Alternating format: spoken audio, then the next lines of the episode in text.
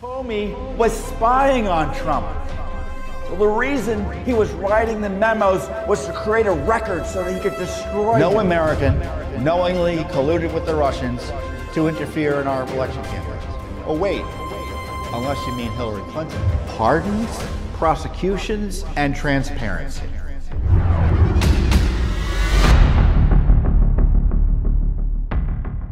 You're listening to Tom Fitton's weekly update here on JW TalkNet. Hey everyone, Judicial Watch President Tom Fitton here with our latest weekly update on social media. Thanks for joining us this week. A lot to talk about, a lot of news in the COVID fight, uh, big changes in government policy or recommendations on masking, and a big debate has uh, broken out uh, about uh, the nature uh, and origin of the Wuhan virus.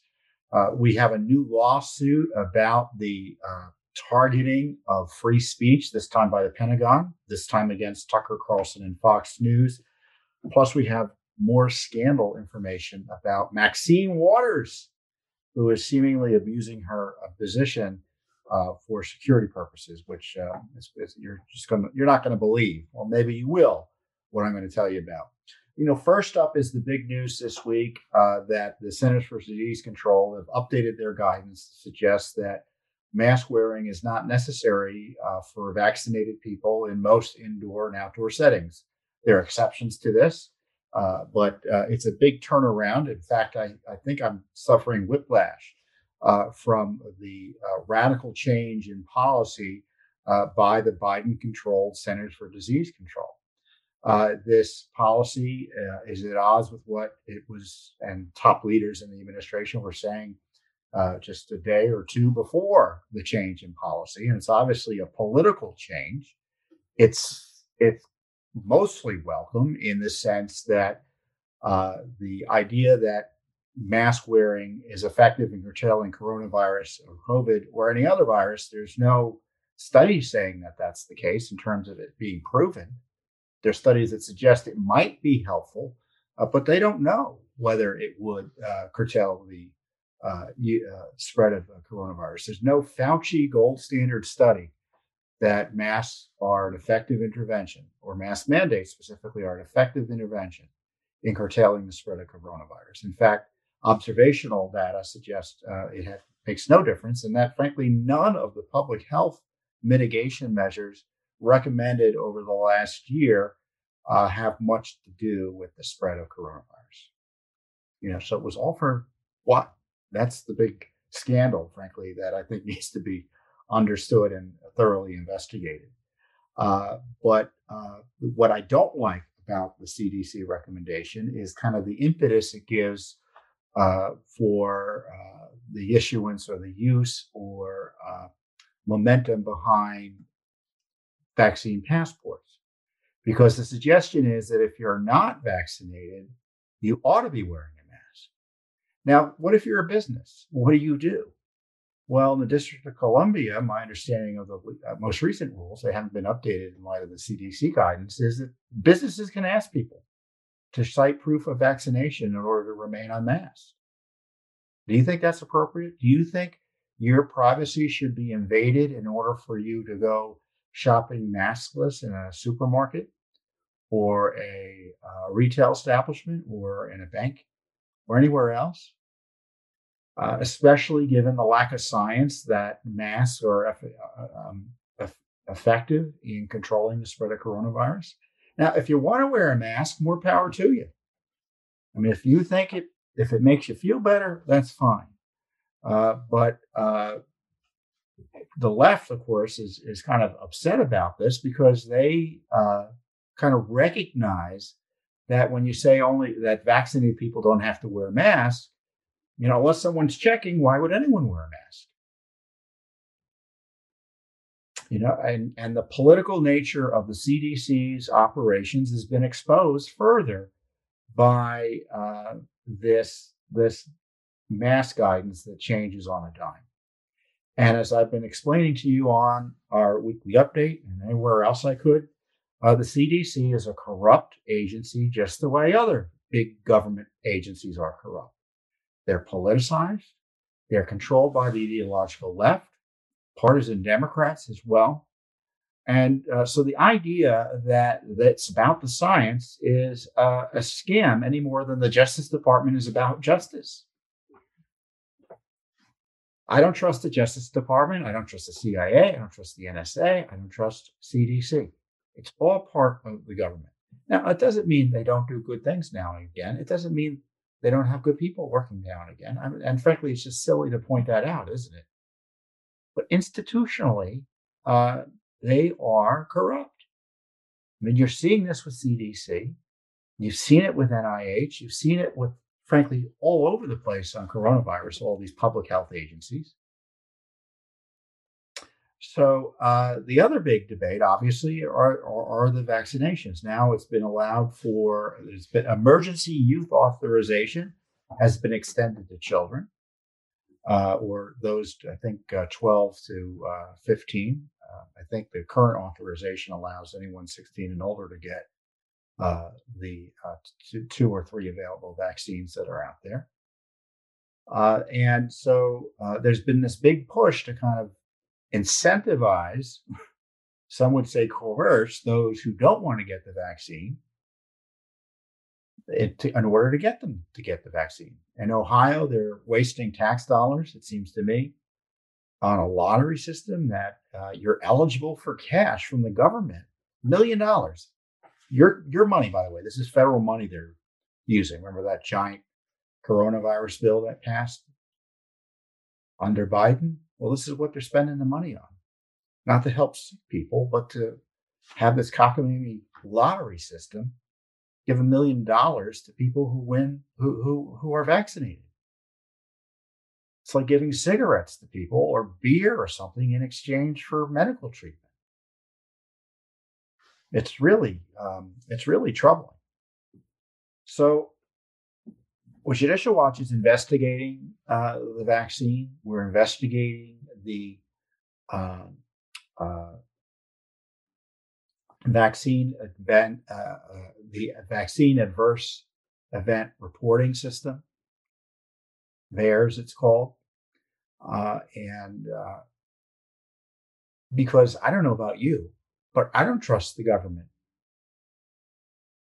to be forthright about anything these days. I mean, if you uh, if you want to take the vaccine, that's that's your choice. You have that choice. But my question is that the American people have uh, the full information about that choice. Do they? Do you think they do? Well, I don't. And uh, so Judicial Watch has asked questions. Of course, we're getting stonewalled as we always are. And uh, the government thinks they're above the law when it comes to uh, being accountable to the American people through the Freedom of Information Act, which gives us access to these documents. So, what are they hiding? What are they hiding? In a related story, there was a big fight this week in the Senate between Dr. Rand Paul, Senator Rand Paul, who's also a medical doctor, and Dr. Fauci about Fauci's support or the government's support. Fauci uh, is a key uh, official in this area about uh, what is known as gain of function research. Now, gain of function research, as best as I'm able to describe it, is the uh, manipulation of viruses by scientists in order to make them more communicable in terms of being able to better infect human populations. And the, and the alleged goal of this is to say, well, if this virus is out in the wild what happens if it mutates? What would happen uh, if it mutates and is able to jump into the human population? What would be the effects? So, what they're trying to do is to study the effects in order to be prepared if it jumps into the human population. Now, the problem with that is this process can potentially, in theory, as you might guess, result in the viruses getting out anyway before we know what to do about it. So what we're doing is we're actually creating and and and making the viruses more likely to infect and trouble human beings without being adequately prepared. Now, Dr. Fauci was pushed on this issue because uh, it's been well reported that federal funding has gone to this type of research, both here in the United States and abroad, specifically the Wuhan Institute of Virology, where the virus first arose. And so the question is, did the virus was the was the virus part of this gain of research, uh, gain of function research, and was that the reason uh, it got out of the lab? Now, the theory, working theory is it was accidental. More suspicious types think that it wasn't, but uh, it, the question is: is it, is it a, a virus essentially of human origin, origin or engineering? And so it's an open question.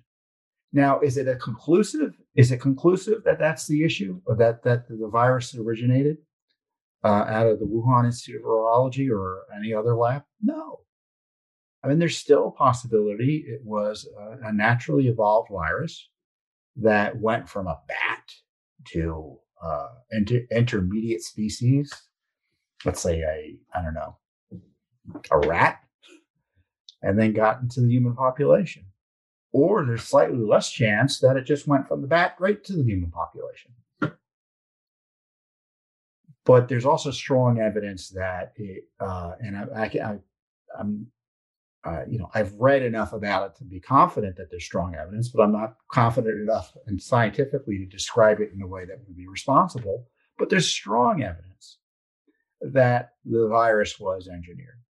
And one of those pieces of strong evidence in terms of government information is a State Department finding, intelligence information that was came out that uh, people who worked at the lab were sickened with COVID-like symptoms in fall of 2019, shortly before the virus erupted around the world. So all that's out there. And for a long time, we weren't allowed to even raise the issue because of the pro-China lobby, both here in Washington, D.C., in the United States, in the media, and internationally, because as you know, China has outsized influence with the World Health Organization, as President Trump rightly pointed out. So, uh, Judicial Watch, of course, hasn't been cowed by what we're allowed to ask versus what we're not allowed to ask. I mean, this is this is the totalitarian um, instinct uh, that's so prevalent these days that we're not even allowed to ask questions. We're not even allowed to think to say, why? How did this happen? And why is it we should accept your reassurances from a totalitarian regime that it didn't happen? Some assurances were presented by people who were actually potentially involved in this type of gain of function research and may have been more directly involved in the funding of it, specifically in Wuhan. Now, you would think this would be a big matter of public investigation. It isn't. As best as I can tell, Judicial Watch is the only one who was sued for information about US funding of this gain of function research and specifically monies that went to the Wuhan Institute of Virology. Your money. And there's a, it's not only uh, a third party that was funding this with your tax dollars, uh, but it looks like uh, the Chinese were working with U.S. scientists here, including Dr. Uh, Dr. Baric, as uh, Senator Rand Paul pointed out, in North Carolina. And uh, and and Dr. Fauci said, well, he's not doing gain of function research, and if he is, it's under proper super under the proper rules. How does that work? Is he or not? Is he or not? And why are they hiding the documents? We asked for these documents over a year ago give us documents about this gain of function research. And they refused to give it to us. So we're in federal court about it. And I blame Dr. Fauci for the delay. Why is it I blame Dr. Fauci for the delay? Because in another case where we're asking for documents about uh, from Fauci and his top deputy about their communications with WHO concerning COVID in China. And the government's been giving us documents. I've talked about some of what those documents have shown, including this deference to China and allowing China to uh, uh, dictate terms of what U.S. government officials were allowed to say about the investigations into Wuhan. And in that case, one of the reasons we've been slow rolled, the government admits to us, is that Dr. Fauci has to review the material. Since when does that take place? I mean, I've been doing this work at Judicial Watch 23 years. 23 years. And this is the first time that I can recall where the senior government official, the government comes out admits the head of the agency is reviewing these documents, and this is why you're going to have it's going to take forever and a day for you to get them. Is that going on in this other case about Wuhan? Why why are they hiding these records from us? How many records could there be about this fund? It can't be a lot. Maybe there are, or maybe there aren't, but they don't want what's out there to come out. So once again, it's Judicial Watch doing the basic heavy lifting on the virus of the millennium. Really, isn't it? In terms of its economic impact on the world. Much of which was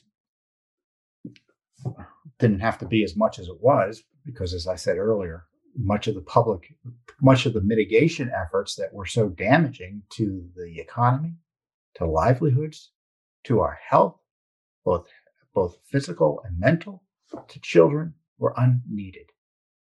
Unneeded. And had little to do with the spread of the virus in terms of either speeding it along or stopping it. And it's Judicial Watch who's doing the basic litigation on, well, tell us what's going on with China and COVID. Tell us what was going on with the money. Give us your emails. Congress isn't doing it.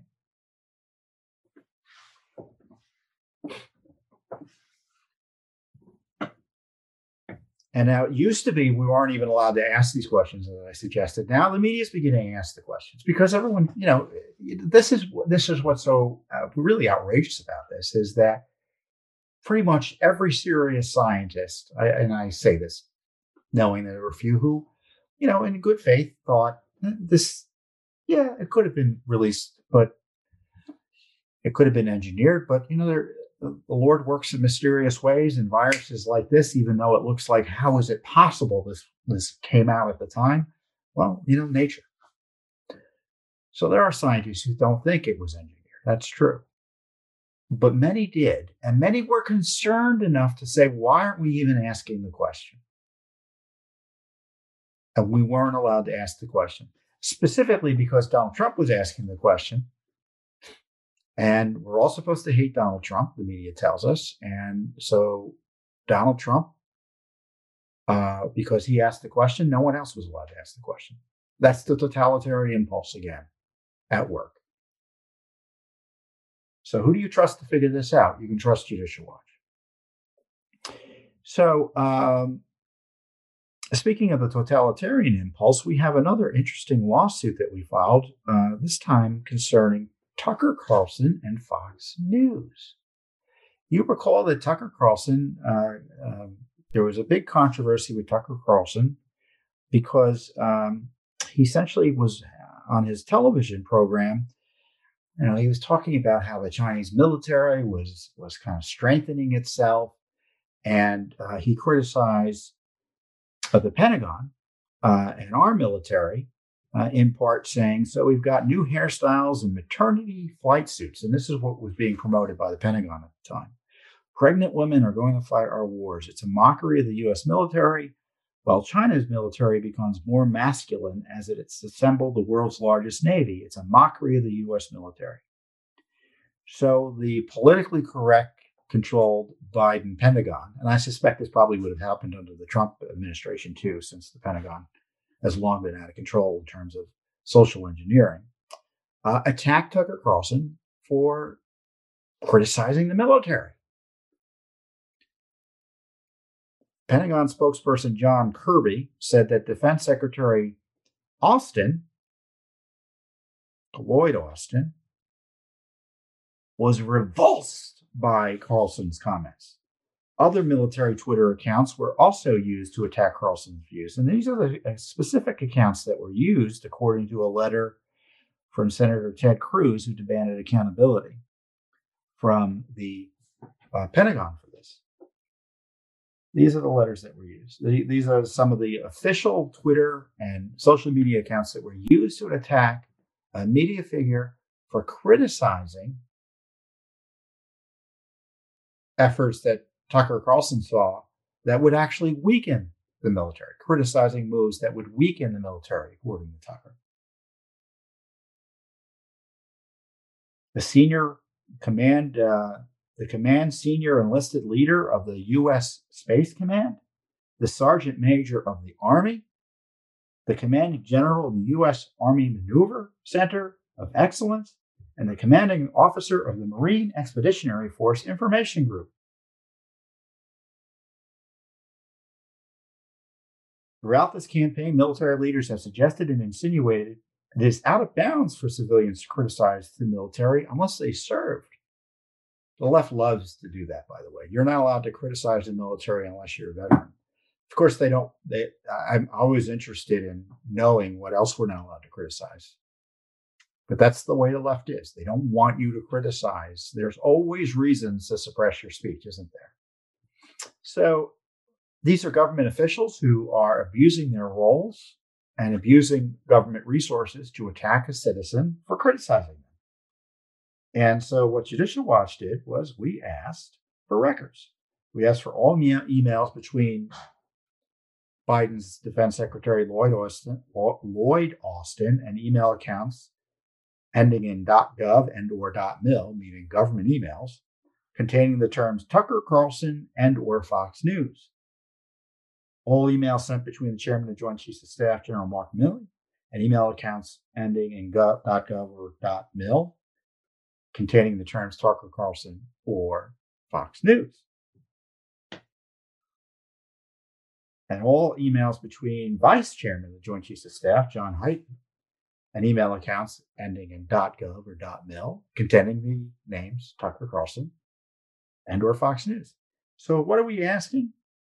We're asking him for um, them to search free email accounts for documents and free email accounts for documents over the course of two weeks. So we're not saying give us all your emails that you've made or you've written and the, since you've been put into place. We said give us all emails related to these two specific search terms between um, the time period of March 1st and March 16th and we have gotten nothing. So we're now in federal court. So here we have Pentagon officials, senior military officials attacking a civilian for criticizing efforts to undermine the military. So this is the military attacking those who are trying to support a strong military. That's the irony of it. And as Senator Cruz said, since when does the Pentagon declare war on a domestic news operation. We can't remember that ever happening, but we're going to pass on that because this is bigger than a feud with some flack with the Pentagon. This is genuinely worrisome. This was an all hands on deck, it looked like, effort to smear Tucker Carlson. And as I said in our document, uh, in our release about this, Judicial Watch is disturbed about the Pentagon's illicit secrecy about its coordinated attacks on the First Amendment protected speech of Tucker Carlson. The fact we must take the Pentagon to federal court for these documents, as I say repeatedly, if we're taking you to court for basic information, it suggests you have something to hide. And excuse me, that quote I read about um, it being generally worrisome, that was Tucker Carlson. That wasn't Senator Cruz. I mean, if you're the target of the military, a coordinated attack by the military, normally you're an enemy of the United States. Of course, it's going to be worrisome.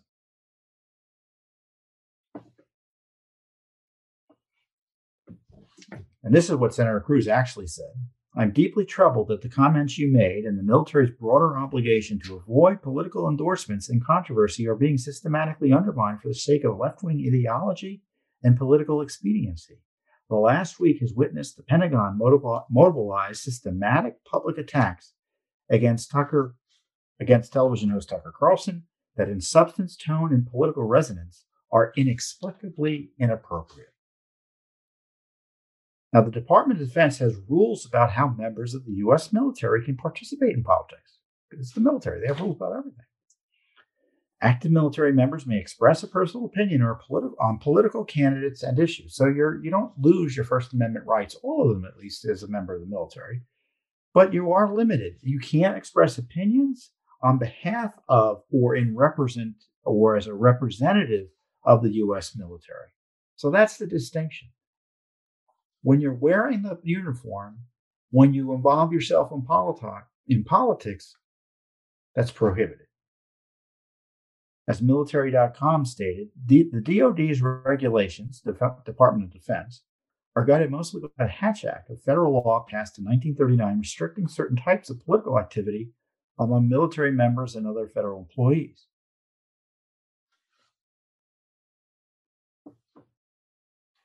So if you're a government bureaucrat, you know, you have your First Amendment protected rights. If you're a member of the military, you have your First Amendment protected rights, but you can't use that position to advocate advocate for policy positions and get involved in politics.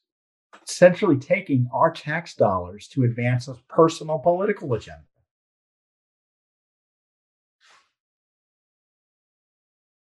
So once again, it's Judicial Watch to the rescue trying to get basic information on this assault on free speech by the Biden Pentagon. And uh, the rest of the media doesn't care uh, because the me- much of the media actually opposes the First Amendment. They want to suppress the First Amendment protected rights of citizens and their competitors for political reasons. So I'll let you know if we get anything and uh, or if we get anything good. Sometimes we get stuff and there's nothing to say because there's you know nothing there. They haven't given us anything. So we'll see. So stay tuned, as I like to say. Uh, we have another big story uh, that we put out this week uh, through our Corruption Chronicles blog. And I've, i encourage you to go to our website regularly to look at our various blogs. We have the Corruption Chronicles blog, we have our investigative bulletin, and we have our other blogs or deep dives and such like that. Uh, so we uh, talk about other things we're finding uh, beyond our lawsuits often. And in this case, we had um, information that we reported on about Maxine Waters. You may recall she went out to Minneapolis, Minnesota, uh, where she incited violence and intimidated a jury uh, in the Chauvin trial. And we filed an ethics complaint about that. Well, the v- there's uh, it turned out that she had special security on her flight to Minneapolis, Minneapolis, excuse me uh, the federal air marshals were yanked from a high risk flight so Congressman Waters could have extra security during that trip. Though she was already covered by four, four people, four man detail, consisting of two Capitol Hill police officers and two Secret Service agents, according to multiple law enforcement sources interviewed by Judicial Watch. The veteran federal air marshal sources say the California Democrat had two air marshals reassigned to a plane that would otherwise not qualify because it was not considered high risk. The union represents thousands of air marshals nationwide. And this is the quote Two air marshals were pulled off a high risk flight so Maxine Waters' aircraft could have six armed agents. And this comes to us from Sonya Hightower LaBosco, who's uh, not only a retired uh, Federal Air Marshal herself, but uh, executive director of the Air Marshal National Council. Uh, she said that she added that the two additional armed agents met the congresswoman on the ground, so it was an escort. Um, federal air marshals are federal law enforcement uh, personnel. They're they're they're they're federal law enforcement uh, uh, primary function is to protect commercial flights. Now, you may recall that that program was beefed up significantly after 9/11. And they what they do or designed is to uh, deter and uh, and counter uh, and counter risk associated with air travel um, and terrorist activity, piracy, and other criminal activities. Um, however, and it isn't just um, air travel. I think they can. It's all over. They can be on buses and planes. I mean trains as well. Uh, but last year, so this isn't just Maxine Waters. This isn't just the Maxine Waters scandal. Congress had was given access to the Air Marshal Protection System um, under a VIP program, and uh, so they get uh, extra protection, even though, as we see with Maxine Waters, they have the Capitol Hill Police and the Secret Service that provide additional protection where need be. And the problem is that what happens is when there's limited resources. So they have sensitive flights that presumably they have to cover. I mean, think of a flight between Washington and New York or an overseas flight to a sensitive destination where their security may not be as strong on one end and they want to be sure the flight is going to be subject to hijacking. Or they get intelligence that the flight's being monitored or, or potentially threatened.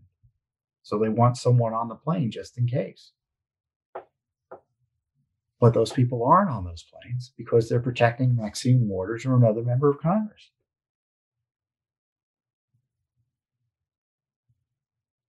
According to a whistleblower complaint, the program has left a glaring hole in America's aviation security. Recently, the Federal Air Marshal Service has assigned a full time position at the Capitol in Washington, D.C. to take requests from congressional members for federal air marshal coverage of flights these congressional members are on. So they're now taking, mem- uh, according to this complaint, they're taking federal air marshals off of flights that need protection to provide extra security to members of Congress. Now, I think members of Congress don't have enough security. Right? I, I don't think they have enough security. I don't believe, and I don't like the fencing around the Capitol.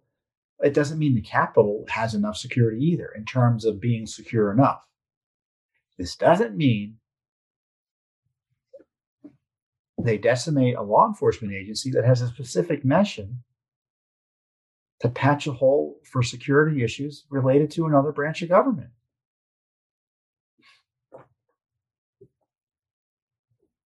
and and and the and the whistleblower complaint specifically cites this Waters request for extra security.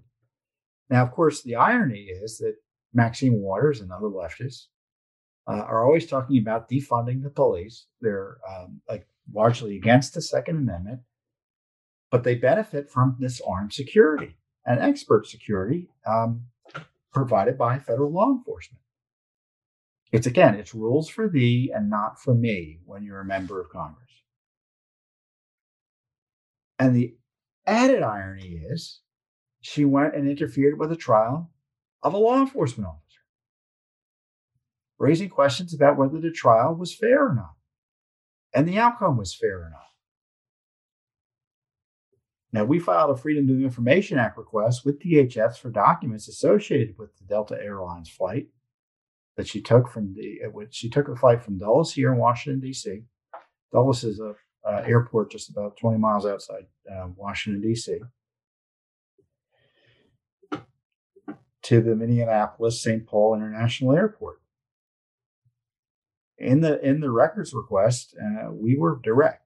We said that the Waters request raised the potential that Waters raised the potential for violence, directed lawlessness, and may have interfered with a co-equal branch of government Furthermore, Judicial Watch points out that it's still not known what authorized official government business the Congresswoman who represents Los Angeles in the House was attending to in Minnesota. And we highlighted the fact that her appearance tended to be seemed to be for personal gain. So it wasn't government business she was on that we're concerned about. And as the former federal air marshal, Ms. Tara LaBosco said. And she was an air marshal. She was a former police officer and then was an air marshal for 12 years. How do you go out and promote defunding the police, then call for more police protection yourself personally? So, Judicial Watch has a pending ethics complaint against, as I said, Maxine Waters over her uh, calls for incitement, her incitement for violence, that a judge called infor, um, uh, abhorrent. Remember, she said that she called protesters to get more confrontational if the jury did not convict Chauvin. We got to stay on the street. We got to get more active. We got to get more confrontational. We got to make sure they know that we mean business. How do you interpret that? And she did that while having security, at least in terms of getting there, provided by your tax dollar. Again, I'm not suggesting she doesn't need security protection. I'm suggesting is that abusing the federal air marshal to shepherd congressmen around to go around in circumstances like this is something we want more information on. And it was thanks to Judicial Watch that this has been uncovered. And I encourage you to go to our website, read more about it, and share it. The media doesn't want to talk about this stuff, right? They want to talk about Matt Gaetz. They want to talk about Marjorie Taylor Greene. They want to talk about all the terrible conservatives in Washington, D.C., right? But they don't want to talk about the kind of the arrogance and lawlessness of government officials who abuse their positions to advance a personal agenda. And uh, so, Judicial Watch is the information. You can read it yourself, and I encourage you to share it. And this is why, again, I love Judicial Watch. So, we, we do the FOIA, we do basic investigative journalism that much of the big media just simply refuses to do or suppresses because it's politically inconvenient. So, with that, I hope you have a wonderful week, and I'll see you here next time on the Judicial Watch Weekly Update.